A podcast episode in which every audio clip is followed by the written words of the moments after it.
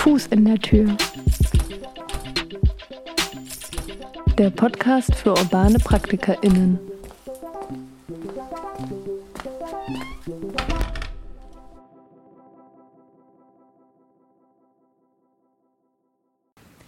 Hallo und herzlich willkommen bei der dritten Folge von Fuß in der Tür, dem Podcast für urbane PraktikerInnen. Bei Fuß in der Tür wollen wir, das sind Tomasuki Hinrichsen und ich, Mona Sadai, gemeinsam mit unseren Berliner GesprächspartnerInnen herausfinden, wie sie in ihren Projekten auf die Stadt reagieren, warum das, was sie machen, als urbane Praxis beschrieben werden könnte und was sich hinter diesem Begriff eigentlich verbirgt. Thomas, ich freue mich sehr auf den Talk mit dir heute. Ich freue mich auch. Wir sitzen heute wieder mal in Berlin im THF Radiostudio vom Torhaus. Das Torhaus ist das ehemalige Pförtnerinnenhäuschen vom Tempelhofer Flughafen, in dem wir heute mit vielen anderen jungen Menschen gemeinsam einen stadtpolitischen und kreativen Community Space aufgebaut haben und verschiedene Projekte zur Stadt umsetzen.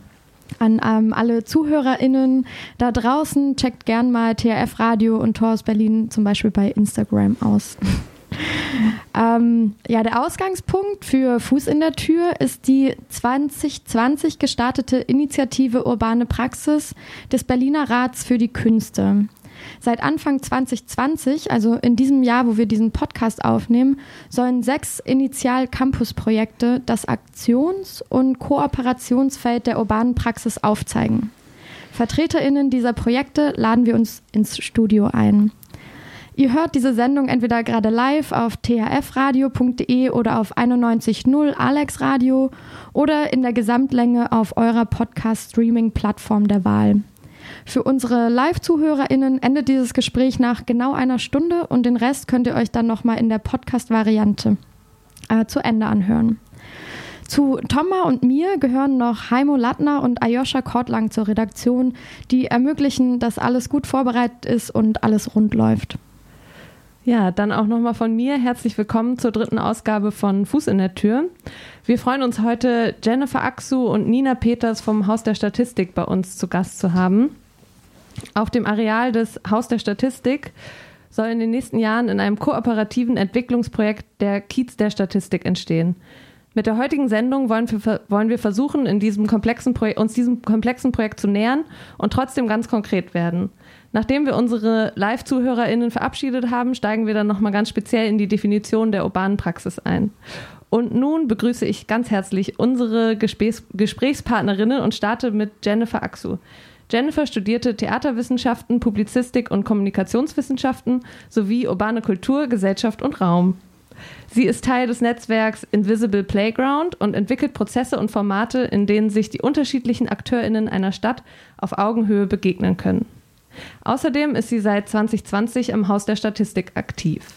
Hallo Jennifer, schön, dass du hier bist. Vielleicht kannst du uns ganz kurz erzählen, wie du zum Haus der Statistik gekommen bist. Hallo Thomas, hallo Mona, vielen Dank für die Einladung.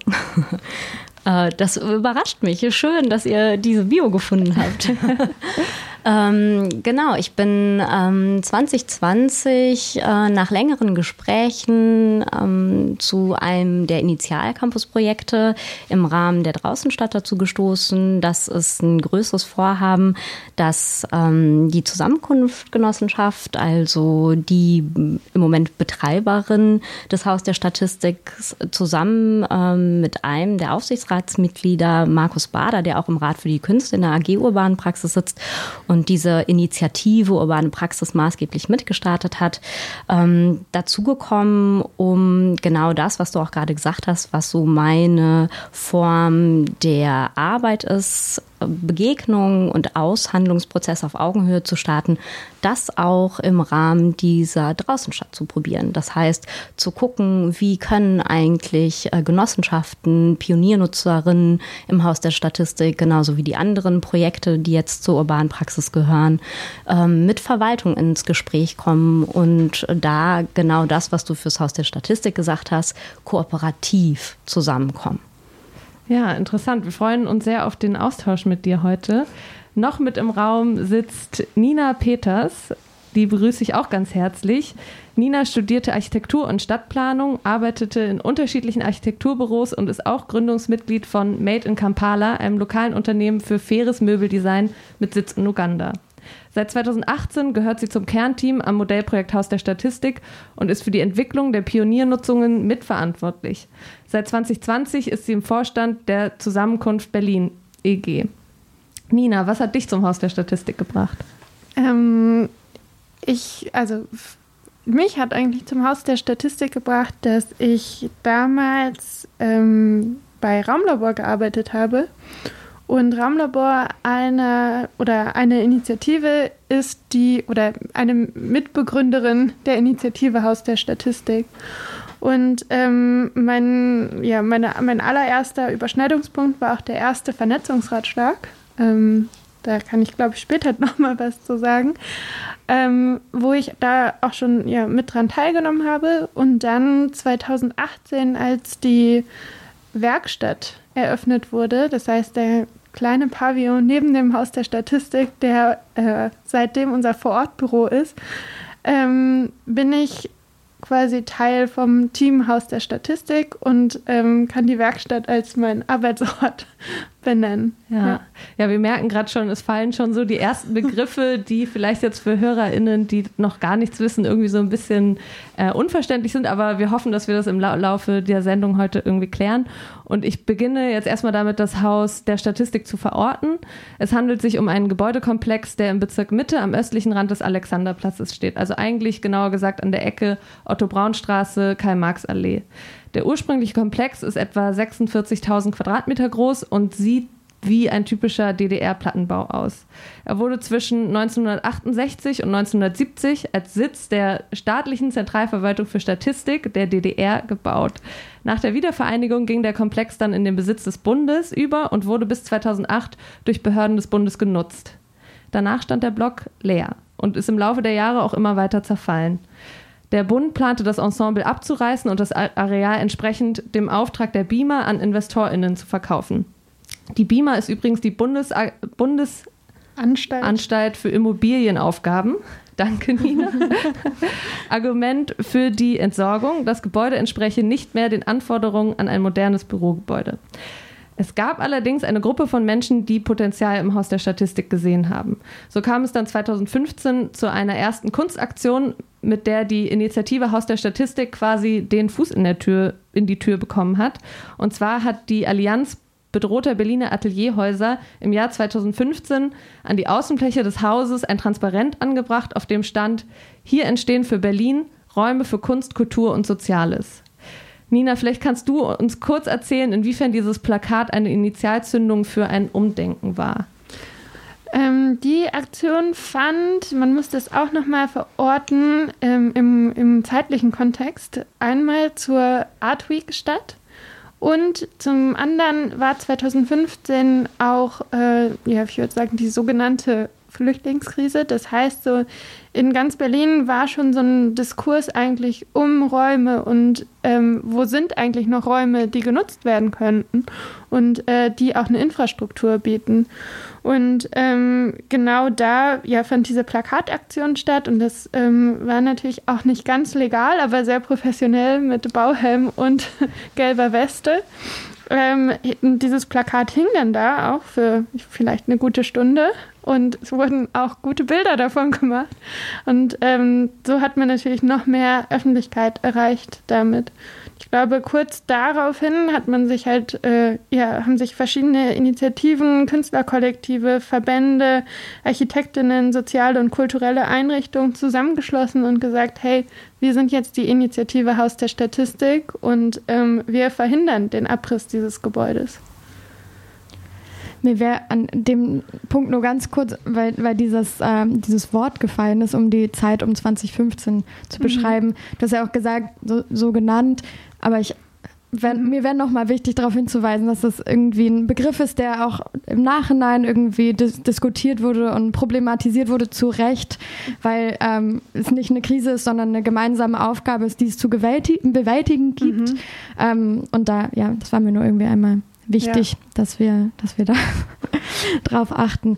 Aber äh, zurück zur Initiative, ähm, die ja auch irgendwie ganz viel, ähm, die ja genau dieses Thema irgendwie auf eine eher konstruktive und progressive Art und Weise versucht hat aufzugreifen und gesagt hat, es bräuchte eben eigentlich Räume, in denen ähm, Selbstorganisationen von Menschen, die nach Deutschland fliehen mussten, die nun in Berlin mit uns leben, wo das stattfinden kann, wo gewohnt werden kann, wo ähm, Verhältnisse stattfinden, in denen, ähm, in denen ein gemeinsames Leben möglich sein wird. Und ähm, genau diese Initiative hast du schon gesagt, die Initiative Haus der Statistik ähm, hat sich dann als ein Bündnis von verschiedenen Berliner Akteurinnen gebildet, äh, die teilweise auch schon in der stadtpolitischen Szene etabliert waren und gut vernetzt waren, was glaube ich auch für den ähm, Prozess, den Werdeprozess ähm, des Haus der Statistik nicht ähm, unrelevant war. Darunter war zum Beispiel auch das äh, ZKU, die wir schon in der ersten Folge von Fuß in der Tür zu Gast hatten. Ähm, und diese Initiative hat ähm, korrigiert mich, wenn das falsch ist, aber hat einfach auch mal angefangen, diesen Prozess zu starten und hat zu Vernetzungstreffen eingeladen. Da kamen auch echt nicht wenig Menschen zusammen. Ich glaube auch im Zentrum für Kunst und Urbanistik ja. in Moabit.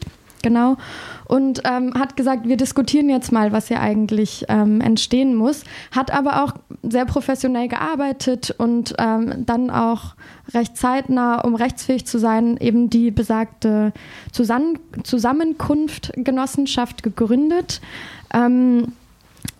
Ein Konzept vorgelegt, was ähm, vorgeschlagen hat, dass dieser Gebäudekomplex, ähm, auf dem ihr aktiv seid, integrativ in bezahlbaren Wohnraum, Arbeitsräume für Kunst, Kultur, Soziales und Bildung umgesetzt werden wird und dass das auch noch äh, kosteneffizient passieren kann und viel, viel ökonomisch auch viel, viel sinnvoller ist als ein Abriss. Genau, es ist unglaublich viel passiert seit 2015, glaube ich. Ich möchte an dieser Stelle auf einen Podcast verweisen, den Thomas schon mal mit unter anderem dir, Nina, geführt hat. In, ähm, hier auch im Torhaus, äh, ohne Corona-Maßnahmen. Ähm, im November 2019 äh, mit Kim zusammen. Und da seid ihr richtig tief eingestiegen in die Prozesse, die schon gelaufen sind am Haus der Statistik, auch was für Arbeit ihr schon geleistet habt habt in diesem, ähm, in diesem Werkstattverfahren, in dem der jetzt vorliegende städtebauliche Entwurf entstanden ist, etc. Genau, also schaut, nicht schaut, schaut mal rein im, ähm, im Internet und hört euch die Folge 6 von den THF-Talks an, äh, wenn ihr noch mehr über diese Prozesse erfahren wollt.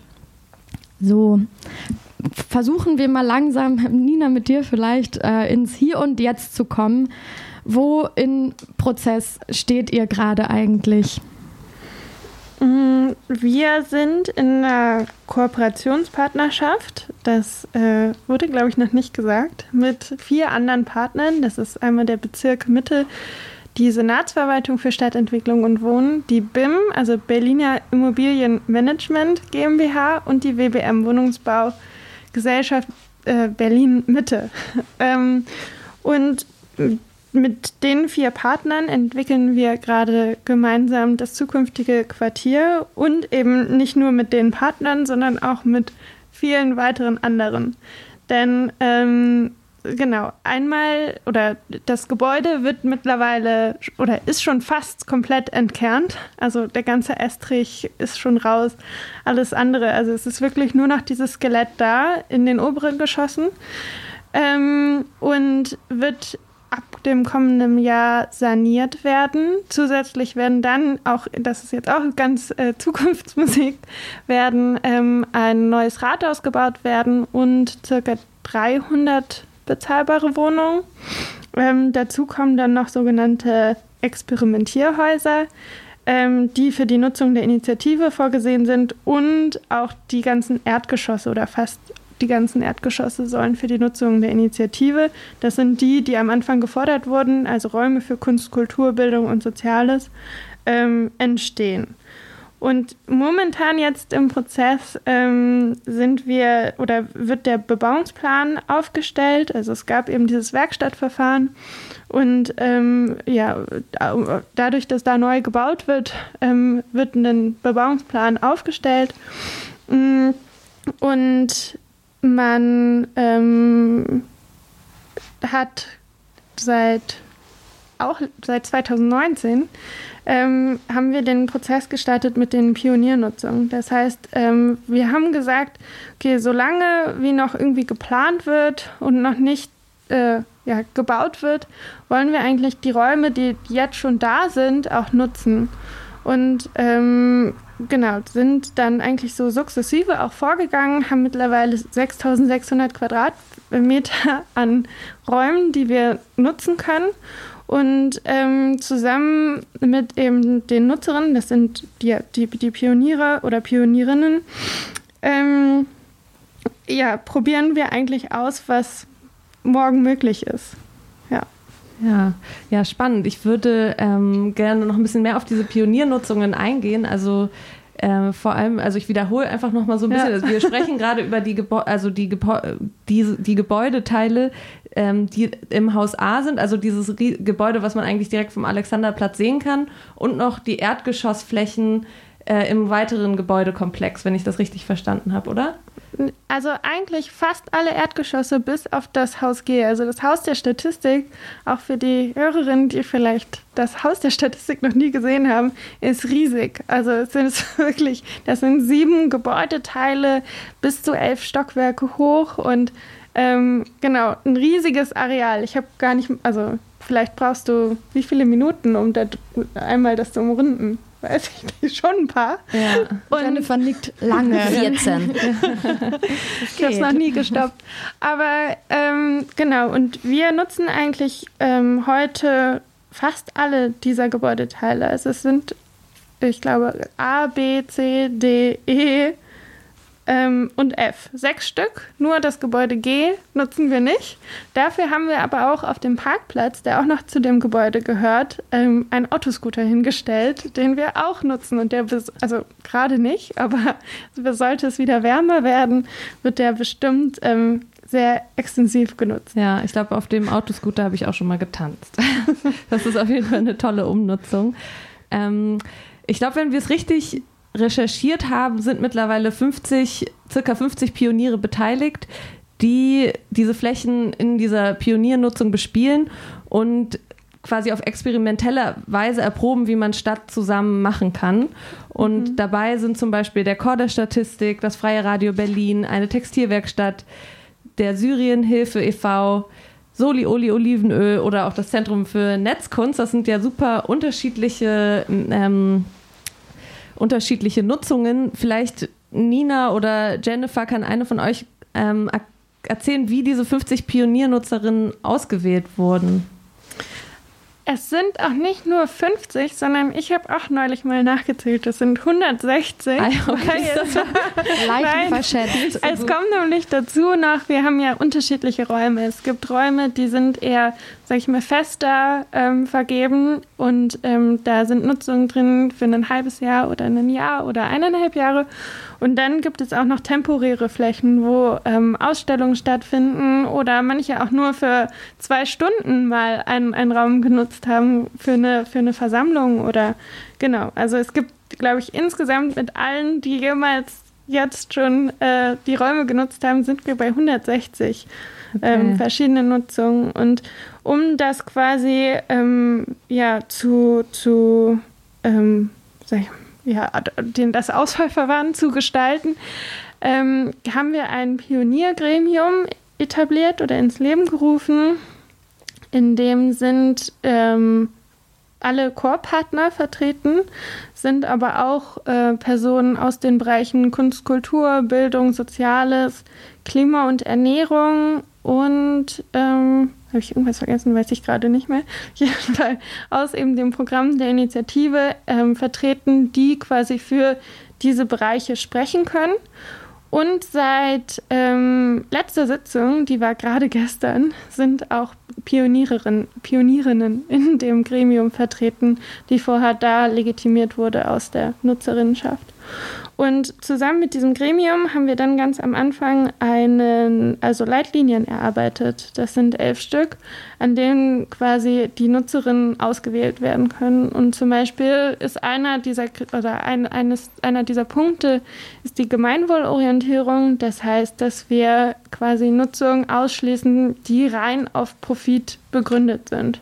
Okay. Ja, um dieses gemeinsame Kriterien entwickeln, gibt es ja eigentlich auch ziemlich, ähm, also werden wir auch gleich nochmal ein bisschen äh, genauer sprechen, aber ich würde gerne äh, noch vielleicht ein Beispiel oder zwei Beispiele hören, inwiefern jetzt in den letzten zwei Jahren durch diese Pioniernutzung das Haus der Statistik aktiviert wurde, also oder was es da für Angebote vielleicht auch für außenstehende BürgerInnen gab, um vor Ort zu sein und sich zu beteiligen. Ich würde sagen, durch die Pioniernutzung quasi konnte dieses ganze Projekt, was ja vorher nur, also oder sag ich, nur ähm, diskutiert wurde, erfahrbar gemacht werden. Das heißt, dass ähm, kann, ja, Nachbarinnen konnten, ähm, können jetzt dahin gehen, ähm, können sich das Gebäude angucken, können eigentlich sehen, okay, was passiert da und diese Nutzung sollen ja auch ähm, wir sagen immer, die ja, sich in die DNA des späteren Quartiers einschreiben. Das heißt, wir, das, genau, das ganze Projekt wird jetzt schon erfahrbar und gleichzeitig werden damit ja auch ähm, Stimmen ermächtigt in dem Prozess, ähm, die sonst vielleicht nicht gehört werden würden oder die sonst ähm, ja, nicht gesehen werden würden. Mm, in dem viel mehr Menschen in Berührung kommen, auch damit, indem man auch viel mehr schafft, dass eben ähm, sich unterschiedliche Personen dafür interessieren und dann auch eben für die Quartiersentwicklung. Mhm. Also ja. Also zum Beispiel Tanzunterricht auf dem Autoscooter oder so.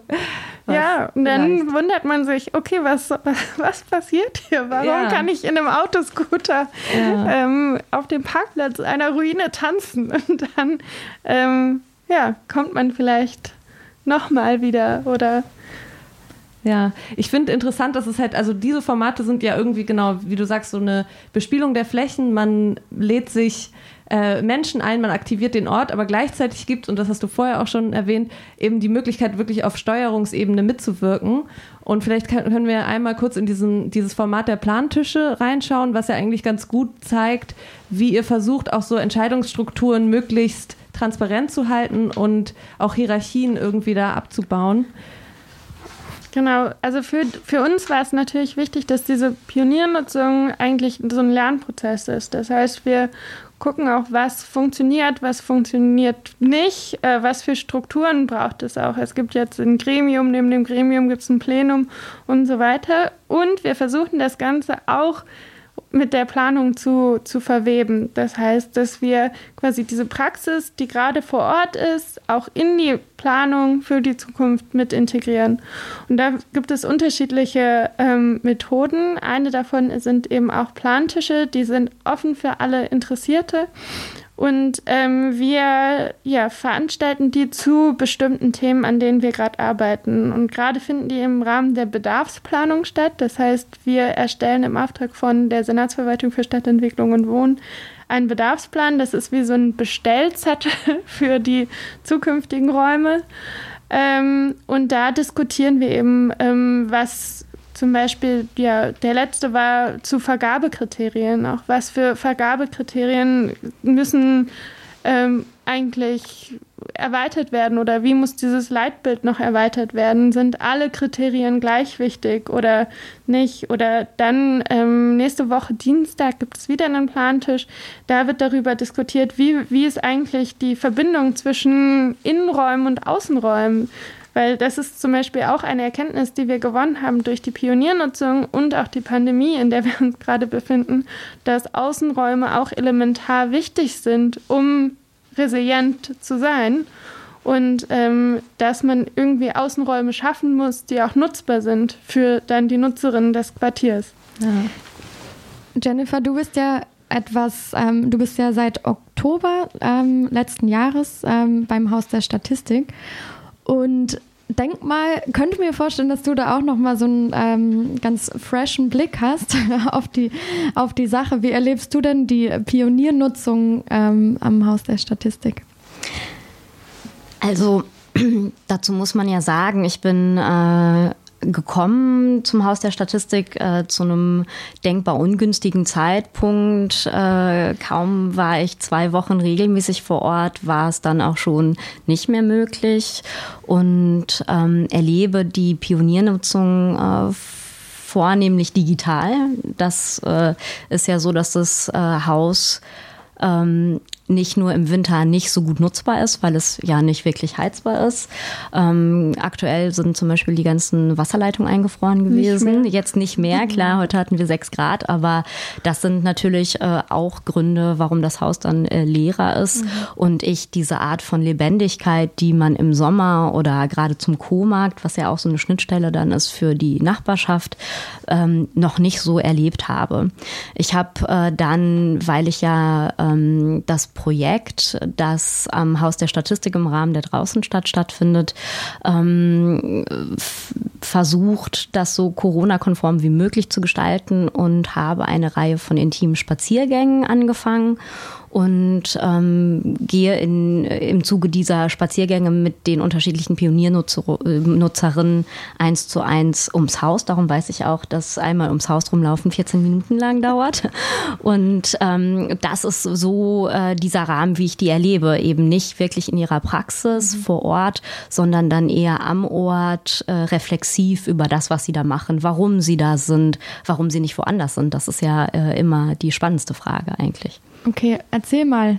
Ähm, was, was, für Erkenntnisse konntest du in deinen intimen Gespr Gesprächen, Gespräch, intim gesprächigen Spaziergängen schon sammeln? Also es ist natürlich eine Frage, warum ziehe ich in einen, ähm, in einen nur temporär nutzbaren Raum ein, der nicht beheizt ist, der ähm, vielleicht auch an gewisser Infrastruktur mangelt? Was, was sind so für Beweggründe, die du, ähm, die du schon einfangen konntest oder die du gehört hast? Also ähm, was böse Zungen über diese Form von Nutzung äh, in Ruinen oder Baustellen äh, oder baufälligen Räumen äh, sagen, ist ja, äh, dass die meisten Leute da sind, äh, weil es da umsonst halt Räume gibt oder zu einem extrem niedrigen Preis, der so in Berlin schon gar nicht an so zentraler Stelle mehr zu finden ist.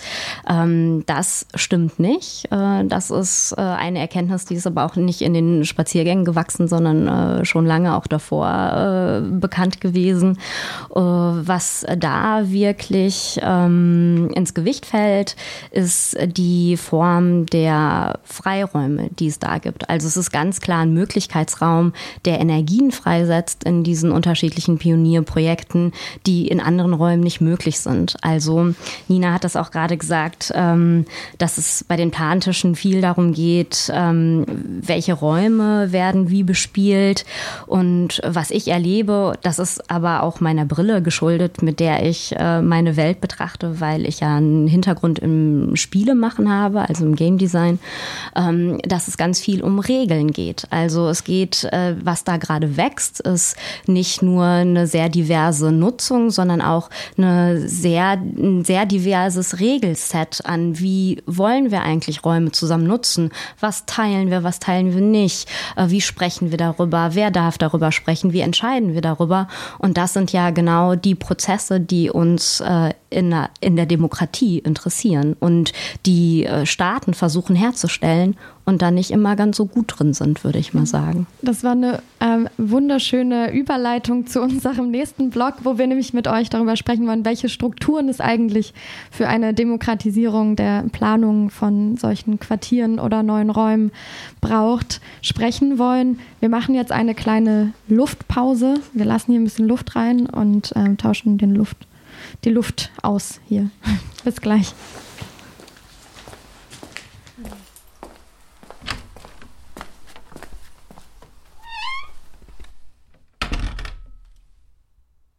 Wir haben jetzt eben gerade schon äh, gesprochen, dass ganz schön viel äh, am Laufen ist in den Pioniernutzungen am Haus der Statistik, dass äh, Neubauten geplant sind. Äh, da würde ich gleich auch gern von euch noch eine kleine Einschätzung hören, ähm, ob das, ähm, wie wir gelesen haben, auch schon so zeitnah alles losgeht, wie es geplant ist.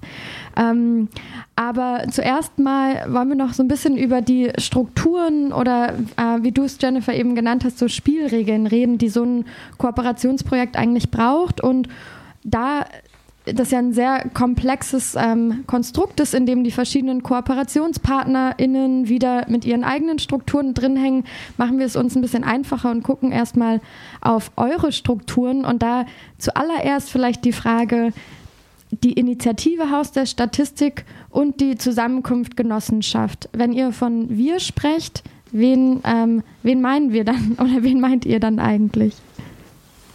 Wenn ich von wir spreche, sage ich oft, ich spreche für beide. Also ich bin ähm, natürlich Teil der Zusammenkunft Berlin, als das ist quasi das rechtsfähige Organ, ähm, was sich aus der Initiative Haus der Statistik gebildet hat. Aber natürlich ähm, spreche ich auch für die Initiative Haus der Statistik, weil die Ziele, die damals quasi gefordert wurden von eben diesen zivilgesellschaftlichen Zusammenschluss, die werden ja auch noch weiter verfolgt und ich glaube, es stehen so auch immer mehr Leute dahinter, wie zum Beispiel die Pioniernutzerinnen. Die PioniernutzerInnen ähm, würden jetzt zur Initiative Haus der Statistik zählen. Oder tun sie? Ja. Ja. Und wie sieht das dann innerhalb der Genossenschaft aus? Also ihr beide arbeitet dann für die Genossenschaft? Nein, Jennifer nickt äh, verneint das nickend, Kopfschütteln. Ähm, vielleicht erklärt ihr uns einfach mal äh, die Strukturen, ähm, die ähm, dieser Prozess, in dem ihr gerade steckt, äh, braucht. Also wir haben schon angesprochen, es geht um, äh, um eine Demokratisierung der Planung. Äh, welche Strukturen äh, bilden sich da bei euch ab? Also vielleicht ganz kurz, um meine Rolle zu klären in diesem Konstrukt. Du hast es am Anfang äh, ja auch schon gesagt. Ich bin äh, als Externe am Haus der Statistik, also ich bin eher wie so ein Satellit, ähm, äh, der auch mal, was auch immer mal ganz gut ist, glaube ich, so rauszoomen kann oder der eigentlich immer in so einer Rauszoom-Perspektive ist und von oben drauf guckt und ähm, da wahrscheinlich auch einen anderen äh, systematisierenden Blick drauf habe, als wenn man äh, Teil der ZKB ist und ich bin beauftragt. Das heißt, ich bin äh, wie immer freiberuflich, künstlerisch tätig und das im Auftrag der Zusammenkunft. Und ähm, das ist die Form, wie ich mit Nina kooperiere, beziehungsweise was meine Rolle am Haus der Statistik ist. Genau. Und halt am Haus der Statistik arbeiten ähm, Genau, mittlerweile arbeitet ein Kernteam von ungefähr, ich würde sagen, zehn bis zwölf Personen in unterschiedlichen Bereichen. Und ähm, genau, ich glaube, was da ganz wichtig ist, ist, dass wir ja, Architektinnen sind oder ähm, Soziologinnen, Ethnologinnen, Künstlerinnen, alle die mit unterschiedlichen Expertisen, ähm, die zusammenfinden und in einem sehr dynamischen Prozess eigentlich ja, zusammenarbeiten. Ihr, ähm, es wurde mal in einem Zeitungsartikel von November 2019 über äh, die Initiative am Haus der Statistik äh, geschrieben. Zitat, sollte, dessen Leu sollte diesen Leuten tatsächlich gelingen, sich im Haus der Statistik einzunisten, und im Moment sieht es ganz danach aus, dann könnte hier am Alexanderplatz tatsächlich eine letzte revolutionäre Zelle der Stadt entstehen. Zitat Ende. Ähm, ich weiß gar nicht, ob ihr beide, äh, ob ihr beide euch noch erinnert, äh, dass dieses Projekt mal so beschrieben wurde. Aber ähm, wir haben schon so ein bisschen drüber gesprochen und wir kommen dann noch wieder darauf zu sprechen, auf diesen, ähm, also es ist ein Kooperationsprojekt. Ähm, die Verwaltung ähm, hat einen, einen hohen, äh, hat einen ganz klaren Platz in diesem Projekt, im, im Kooperationsprojekt, ähm, wird auch in diesem neu entstehenden Quartier doch sehr, sehr viele Flächen einnehmen. Ähm, und dann doch irgendwie so die Frage an, an, an euch beide, ähm, ob das zum einen eine Beschreibung ist, wo ihr sagt, so ja, das, das fühlen wir, dieses, äh, diesen revolutionären Keim. Und wenn ja, vielleicht eine Frage an dich dann, äh, Jennifer, wie funktioniert das Hand in Hand mit der Verwaltung? Also ähm, bei der letzten revolutionären Zelle fällt mir natürlich sofort ein, äh, jedem äh, Ende wohnt ein Anfang inne. Und ich würde deshalb sagen, es ist äh, in der Sicht vielleicht die letzte und äh, für alle, die da arbeiten und äh, die das als Keimzelle betrachten, ganz klar äh, der Anfang von einem stadtweiten und hoffentlich irgendwann mal auch bundesweiten Prozess dieser Art von kooperativer Flächenentwicklung. Mhm. Und ähm, wir sind ja auch hier, um über urbane Praxis zu sprechen. Und das, was äh, an wirklicher Essenz der urbanen Praxis da passiert, ähm, ist ähm, was sehr Revolutionäres. Und zwar diese Form äh, oder dieses revolutionäre Potenzial, das im Fragenstellen an sich stecken kann. Also in der Frage, was wäre, wenn die ganze Stadt äh, kooperativ entwickelt werden würde? Oder was wäre, wenn in Zukunft alle öffentlichen Flächen kooperativ entwickelt werden würde, entwi entwickelt werden würden? Oder was wäre, wenn jede Flächennutzung äh, Hand in Hand mit einer Pioniernutzungsphase entwickelt werden würden? Und das ist das, was mich extrem in meiner Arbeit auch umtreibt, diese Form von, ähm, von, von revolutionärem Potenzial in dieser Frage, die ja eigentlich der äh, Kern dessen ist, was alle gerade umtreibt, nämlich wie verändern oder transformieren wir eigentlich Stadtraum. Nicht nur äh, auf Zukunft gesehen hin, sondern heute schon und das gemeinschaftlich. Und ähm, diese Form von gemeinschaftlichem Aushandeln ist das, was da gerade ausprobiert wird. Und ähm, was ich auch denke, was du am Anfang gesagt hast, dass die äh, Kunstinitiative 2015 gesagt hat, es bräuchte Räume. Ich finde, das ist zu defensiv formuliert. Ich finde, ähm, oder es ist ganz klar, dass ähm, die Initiative da was extrem Schlaues gemacht hat, was auch ein anderer Hebel oder eine andere Essenz von urbaner Praxis ist, nämlich ähm, eine extrem starke Behauptungskompetenz mitzubringen. Und zwar äh, zu behaupten, äh, ihr als Stadt Berlin, ihr könnt das. Und das ist was, äh, was extrem charmant auch ist, wo eine Verwaltung gar nicht sagen kann, äh, nee, weil wer würde das schon machen, wenn jemand kommt und sagt, hey, das kannst du, das, du hast es in der Hand, wie toll, dass du das kannst. Und natürlich müssen die da, dazu kommt dann der andere Hebel, das ist der, der mediale Druck, der dann natürlich entsteht über so eine große Inszenierungskompetenz, die dann mitgebracht wird auch noch in dieser künstlerisch initiierten Aktion, ähm, dass eine Verwaltung dann eigentlich gar nicht anders kann, als zu sagen, okay, wir können das. Ja, unter welchen Voraussetzungen oder mit welchen Hebeln? Lasst uns uns mal irgendwie zusammensetzen. Und dann hat man den Fuß in der Tür. Und das finde ich eigentlich total äh, schön, dass ihr diesen Podcast auch so nennt, weil das ist, glaube ich, so der Moment, den man versucht in der urbanen Praxis, die ja, wie das Wort schon sagt, wo es ums Machen geht, wo man irgendwie immer dabei ist, äh, zu versuchen, über sein Tun eben irgendwie diese Tür aufzukriegen. Ja, das hast du irgendwie total schön gesagt und auch total gut zusammengefasst. Äh, ähm, Vielleicht könntest du aber, weil ich mir irgendwie auch vorstelle, dass diese Zusammenarbeit mit der Verwaltung natürlich auch viele Hürden und Schwierigkeiten mit sich bringt und eben auch ein total unterschiedlicher Ansatz an so eine Problemlösung, nenne ich das jetzt mal irgendwie da ist. Inwiefern ihr da trotzdem zusammenfindet oder wo da vielleicht auch Herausforderungen sind. Vielleicht gibt es sogar ein konkretes Beispiel. Ich habe sonst auch noch mal eins mitgebracht, aber vielleicht hast du ja auch schon eins parat, an dem du das so ein bisschen erklären könntest. Also dein Beispiel würde mich total interessieren, weil meine Beispiele kenne ich ja. Aber ähm, ich möchte äh, gerne dazu betonen, dass äh, ich arbeite seit vielen Jahren mit Verwaltungen zusammen und äh, ich finde es schwierig, wenn Verwaltung immer so als ein als eine Persona äh, genannt wird, weil so ist es nicht. Da sitzen viele Menschen zusammen, jeder mit äh, seinen individuellen Bedürfnissen und Wünschen und Kompetenzen. Und genau so, finde ich, muss man das auch sehen.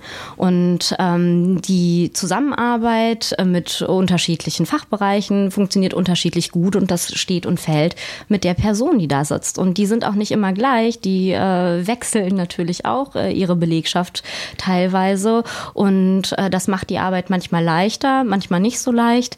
Und es ist eigentlich ähm, so die urbane Praxis macht viel aus, dass man immer so taktil auch am Suchen ist, wer ist mir eigentlich nah und ähm, anstatt auf Masse zu gehen und die Verwaltung zu versuchen, von irgendwas zu überzeugen, zu gucken, wer sitzt denn hier, äh, mit dem ich irgendwie, äh, mit dem ich was verbindet. Äh, sei es irgendwie, wir finden beide Pflanzen gut und darum äh, sitzen wir jetzt einmal die Woche zusammen beim Urban Gardening Projekt äh, oder eine große Vision, die man vielleicht teilt.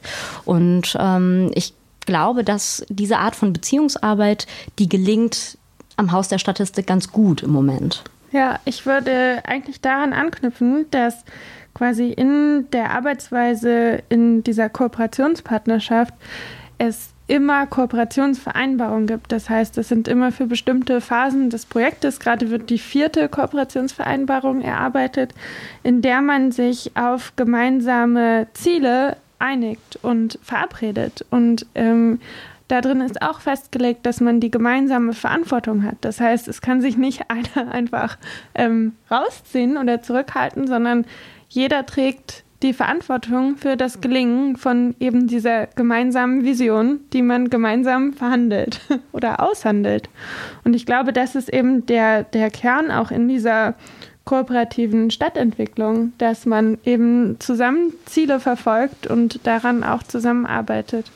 Aber Thomas, sag doch mal dein Beispiel. Ja, mein Beispiel war ähm, ein Projekt, äh, das also das Zug, das Rathaus, was da jetzt entstehen soll, das Rathaus von Mitte, das heißt ja Rathaus der Zukunft. Und das impliziert ja irgendwie auch schon sofort, okay, Platz für Vision, die sind irgendwie auch offen dafür, dass es anders läuft. Und da wurde jetzt gerade eben diese Stimmen auf Knopfdruck-Aktion gelauncht, wo BürgerInnen jetzt schon ihre Ideen für die dieses Rathaus der Zukunft abgeben können auf einer digitalen Plattform über eine Sprachnachricht, die sie da eingeben können. Und da habe ich mich eben gefragt, inwiefern die ZKB da vielleicht auch mit drin hängt, also inwiefern ihr das auch mitgestaltet habt, um da quasi auch der Verwaltung vielleicht so ein bisschen ähm, unterstützend quasi zur Seite zu stehen, inwiefern man vielleicht auf eine, eine andere Art und Weise BürgerInnen ansprechen kann. Andererseits ist es aber natürlich auch so, dass man sich fragt, okay, wo landen dann auch diese, diese Stimmen? Werden die wirklich dann mit, äh, mit einbezogen und inwiefern, vielleicht steht das dann auch, ähm, ist das vielleicht dann auch doch ein anderer Ansatz als das, was in den Plantischen passiert? Ähm, also wir waren auf jeden Fall in dem Prozess beteiligt.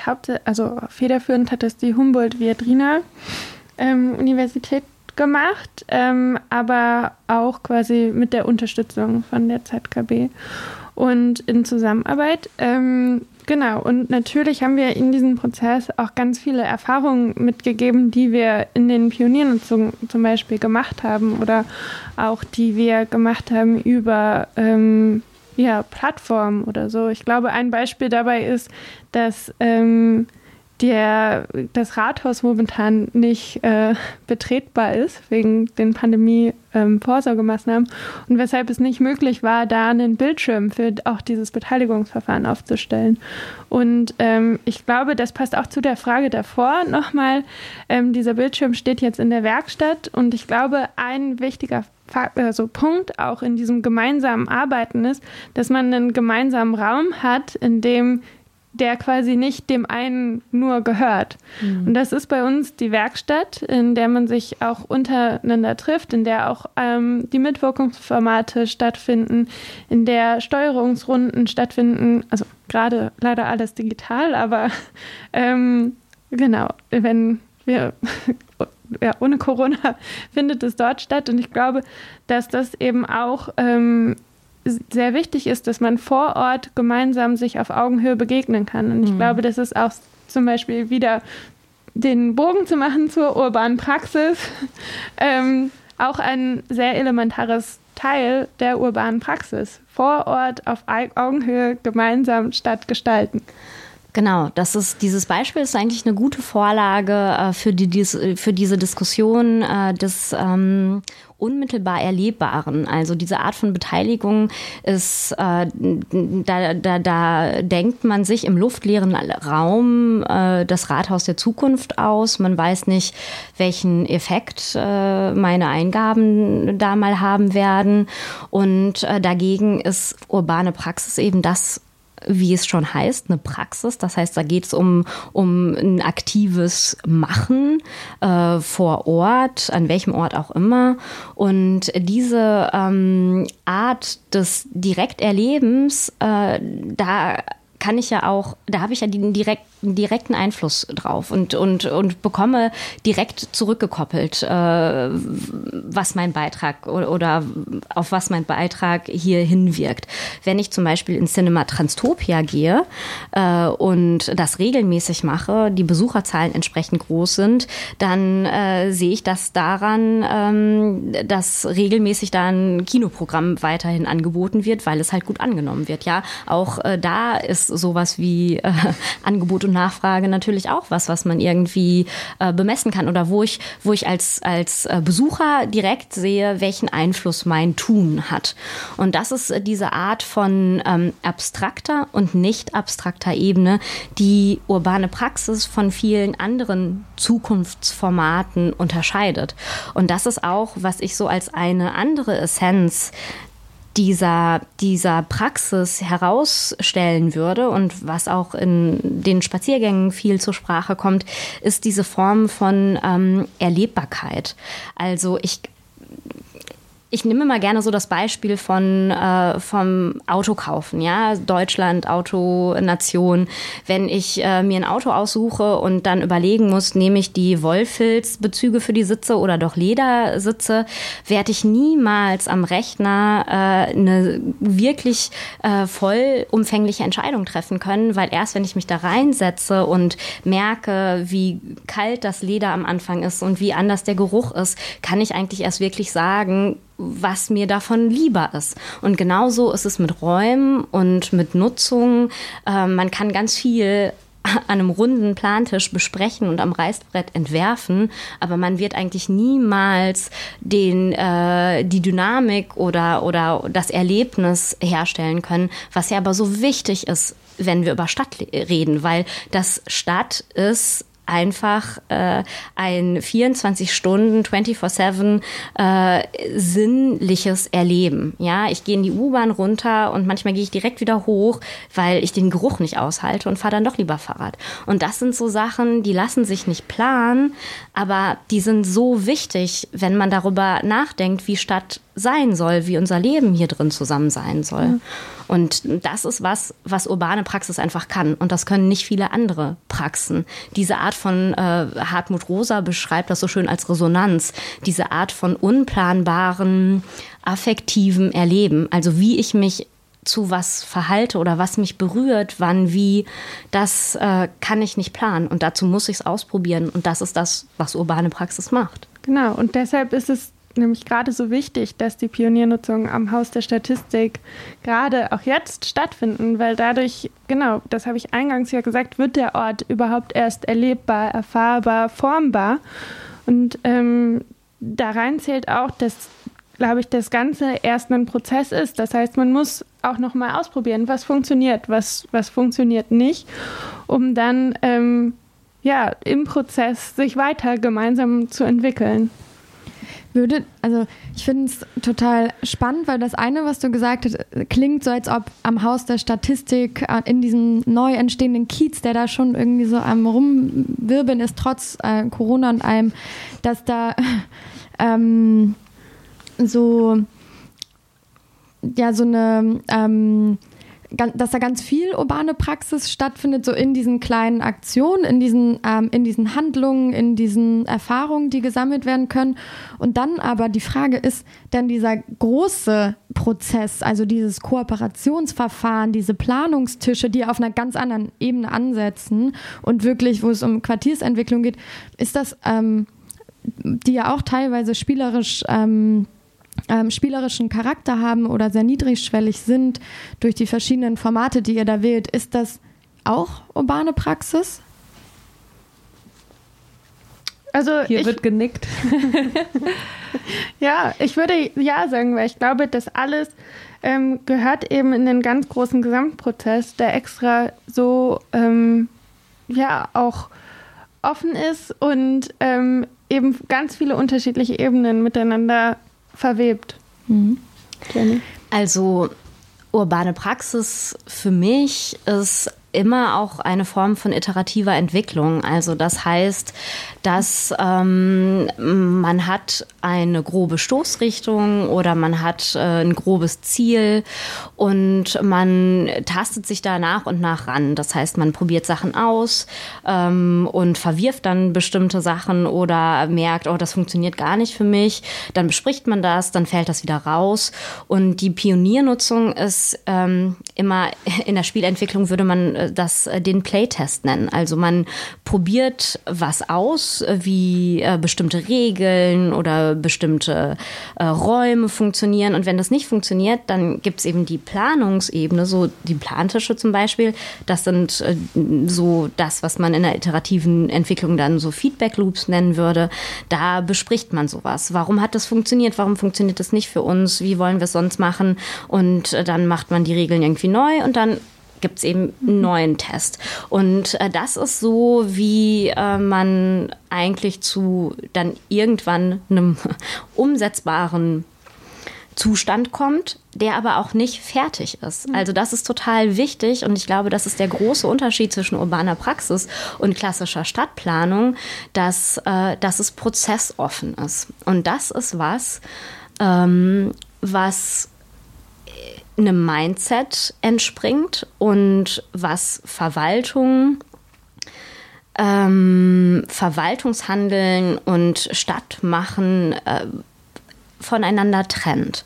Und das sind so, also das, was äh, da stattfindet, sind so Annäherungen zu verstehen, welche Hürden gibt es in verwalterischem Handeln, nicht prozessoffen planen zu können. Und äh, wo gibt es aber auch Graubereiche, wo kann man sich aufeinander zubewegen? Und wie kommt quasi das bisschen Unplanbare in die äh, in das Verwaltungshandeln und wie kommt aber auch ein bisschen mehr äh, Überprüfbarkeit äh, äh, oder oder ähm, ja welche Stellschrauben können wir irgendwie noch äh, identifizieren in der urbanen Praxis, so dass man dass man doch anfängt so ein, eine gemeinsame Schnittmenge zu haben und zu gucken ah, okay, ihr, ihr macht das so, wir machen das so, äh, vielleicht trifft man sich in der, in der Mitte mhm. und ähm, dann findet man halt einen guten Kompromiss. Also manche nennen es Kompromiss, manche nennen es, äh, das ist ein Aushandlungsprozess. Äh, Kompromiss ist ja immer ein Ergebnis einer Aushandlung, also da würde ich gar nicht so differenzieren. Es, es gibt ja aber auch von Tele-Internet-Café und den äh, Treibhaus-Landschaftsarchitekten auch so richtig ähm, städtebauliche Entwürfe, nennt man das, glaube ich. Ähm, wo man ja sehen kann, so soll es hier mal aussehen, 66.000 Quadratmeter Neubau, ähm, alles irgendwie saniert, dann gibt es da, wie nennt, nennt, man das, Stadtzimmer, also so Innenhöfe, die dann sich irgendwie angeeignet werden können, auf denen gespielt werden kann. Und das ist ja eigentlich so ein, das, das sieht ja schon aus wie, so wird es dann halt gemacht. Und jetzt gibt es aber auch diesen Ansatz der Pioniernutzung. Wir probieren aus, was funktioniert und wir entwickeln uns von Schritt zu Schritt weiter. Ähm, siehst du da, Nina, dass das auf jeden Fall super gut ähm, zusammengehen wird und dass dieses, dass euer schrittweiser Ansatz, der dieser urbanen Praxis entspricht, dass der mit diesem mit diesen Entwürfen zusammengeht und mit dieser, dieser doch ja sehr langfristigen und auch großräumigen ähm, Planung? Ich glaube ja, weil das ist ähm, auch das eigentlich, was ich ähm, oder was Teil meines Jobs ist oder der größte Teil meines Jobs ist eigentlich diese Praxis in, mit dieser Planung zu verweben oder die Planung in die Praxis zu verweben. Und ähm, das, was es äh, gibt von Tele-Internet-Café, äh, das ist das städtebauliche Konzept, worauf eben die Bebauungspläne basieren. Aber es ist ja noch ganz viel undefiniert. Also eigentlich ist da nur definiert, wo entstehen diese neuen Gebäude, wie hoch werden die, wo ist die Gebäudekante. ähm, das genau, das eigentlich eher dieses so ein Grundgerüst, was mhm. ja auf jeden Fall noch gefüllt werden muss. Und das muss gefüllt werden in, in Fragen wie, okay, wie kann, wie kann ich den Außenraum nutzen? Oder ähm, was für Räume gibt es? Sind es eher kleine, abgeschlossene Räume oder große Räume? Gibt es, braucht jeder ein Lager? Ähm, was für Gemeinschaftsräume ähm, kann man sich teilen? Wie ist das dann aber auch organisiert, auch finanziell zum Beispiel? Also es sind ja ganz, ganz, ganz viele Fragen, die noch bis quasi, bis man einziehen kann, dann geklärt werden müssen. Und auch wenn man eingezogen ist, geht der Prozess ja auch noch weiter, weil dann ähm, gibt es vielleicht auch noch mal Konflikte oder ähm, Änderungen und so. Und ich glaube, dass das auf jeden Fall ähm, immer noch sehr prozessoffen gehandhabt wird.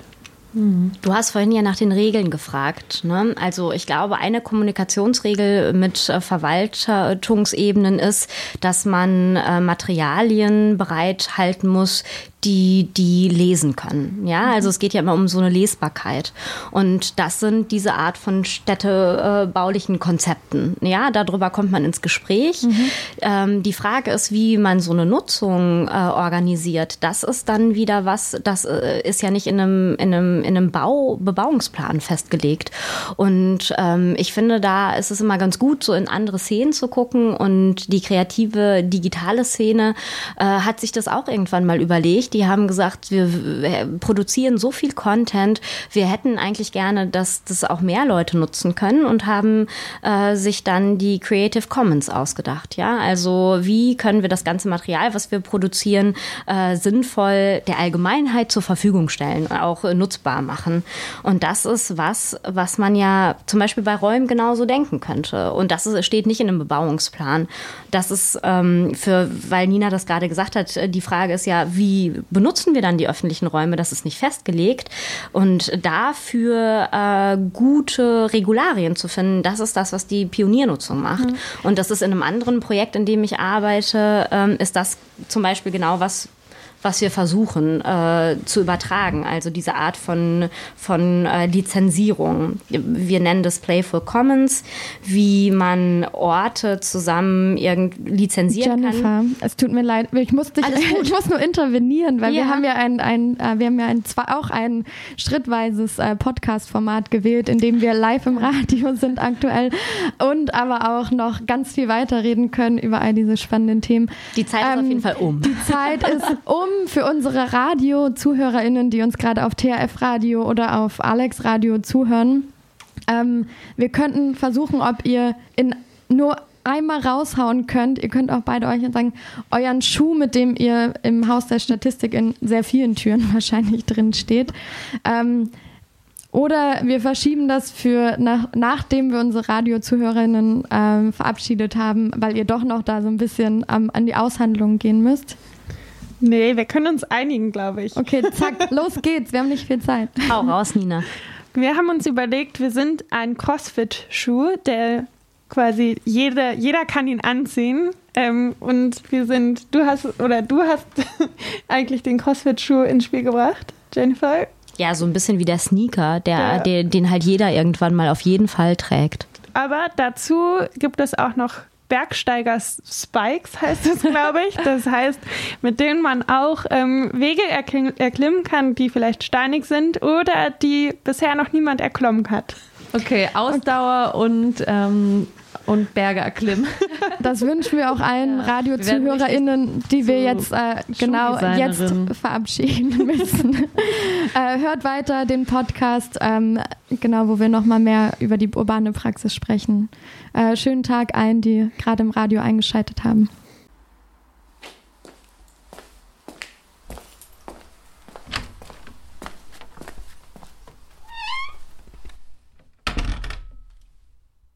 Willkommen zurück bei Fuß in der Tür, dem Podcast für urbane Praktikerinnen. Wir sitzen hier gerade mit dem Haus der Statistik und versuchen, das Feld der urbanen Praxis genauer zu untersuchen und wollen eigentlich so durch Beispiele erklären, was urbane Praxis genau ist. Und ich persönlich muss ehrlicherweise sagen, dass ich nach zweieinhalb Folgen äh, Podcast nicht unbedingt besser verstehe, was urbane Praxis ist, sondern eher merke auch, wie komplex das ganze Thema ist. Und es geht irgendwie um Stadt, es geht um künstlerische Ansätze, es geht um soziale Projekte und es geht irgendwie um die Vermischung dieser Sparten, was dann gerne als Postdisziplinarität bezeichnet wird.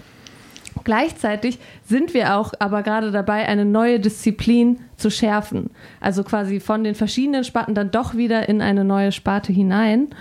Und dadurch entsteht irgendwie auch eine gewisse Abgrenzung und wirft oft die Frage auf, was ist jetzt eigentlich urbane Praxis und was ist keine urbane Praxis. Und ihr habt am Haus der Statistik vor, eine Ausstellung zu machen, in der vermittelt werden soll, was urbane Praxis genau ist. Und deshalb seid ihr jetzt die perfekten Gesprächspartnerinnen, um dieses Thema mit uns zu diskutieren. Und ihr habt, um die Exponate zu kuratieren, kollektiv fünf Qualitäten herausgearbeitet, welche die Prozesse der urbanen Praxis prägen. Diese sind erstmal als Hilfestellung zu verstehen und noch keine festen Definitionen. Folgende fünf Qualitäten habt ihr herausgearbeitet. Ich lese die einmal kurz vor. Einmal die Gestaltungsqualität, dann die Verknüpfungsqualität, die Interaktionsqualität, die Inklusionsqualität und die Zukunftsqualität. Genau, und wir würden jetzt gerne mit euch beiden, Jennifer und Nina, mal so mit eurer Perspektive, mit euren ähm, Erfahrungen am Haus der Statistik, äh, im, im Gamen in der Stadt und äh, wo auch immer ihr Erfahrungen sammeln konntet, auf diese fünf Qualitäten gucken.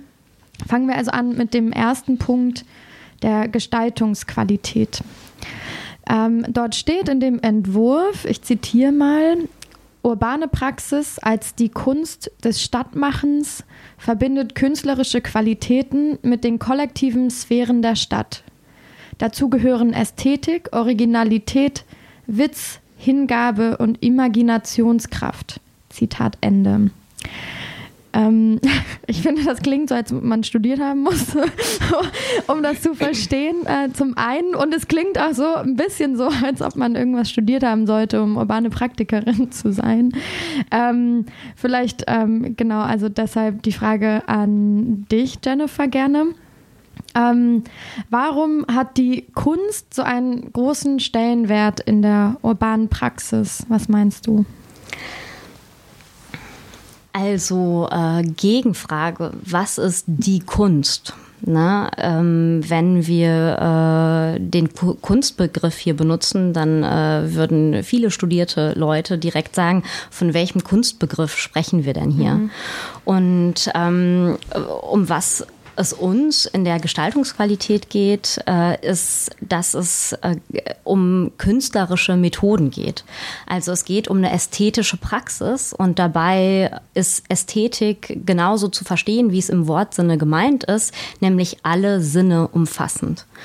Und ähm, das ist, äh, glaube ich, auch was, was vieles ähm, was andere Stadtpraktiken äh, angeht, unterscheidet, dass es wirklich um eine sinnesorientierte Erlebbarkeit geht.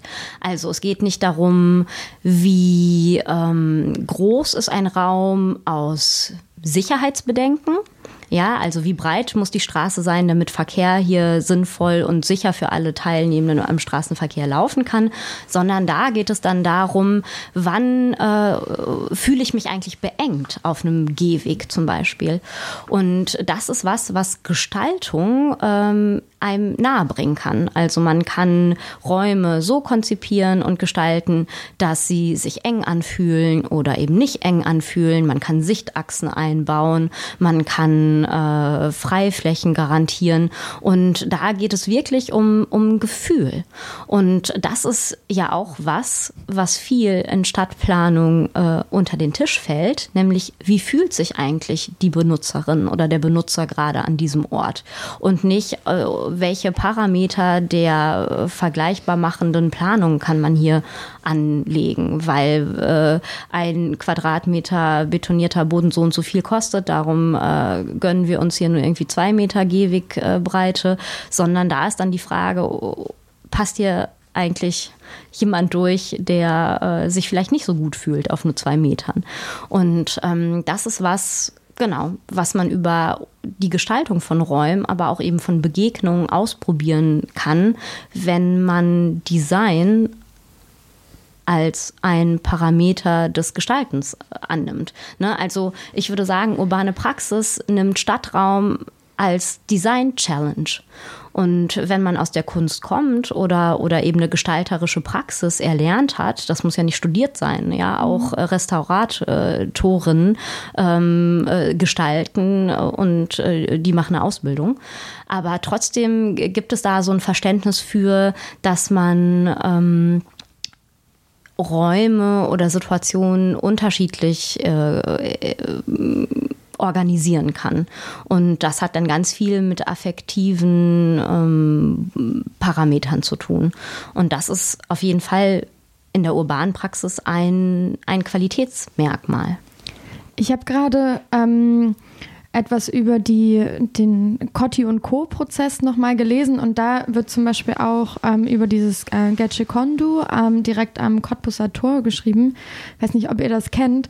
Und da ähm, ist dann in so einer Forschungsarbeit, ist dann quasi dieses Netzwerk, was in, im Rahmen dieses Protests eigentlich entstanden ist, ähm, beschrieben worden. Und ich habe mich so ein bisschen gefragt, ob das, ähm, ob das da so mit reinzählen würde oder ob das vielleicht auch, also so ob das heißt, das, was da, also da ist ein Raum entstanden, der wurde sich angeeignet, da, da werden, da wird Tee getrunken, da finden Sitzungen statt. Also es ist ein Raum, der genutzt wird und dadurch entstehen neue Netzwerke.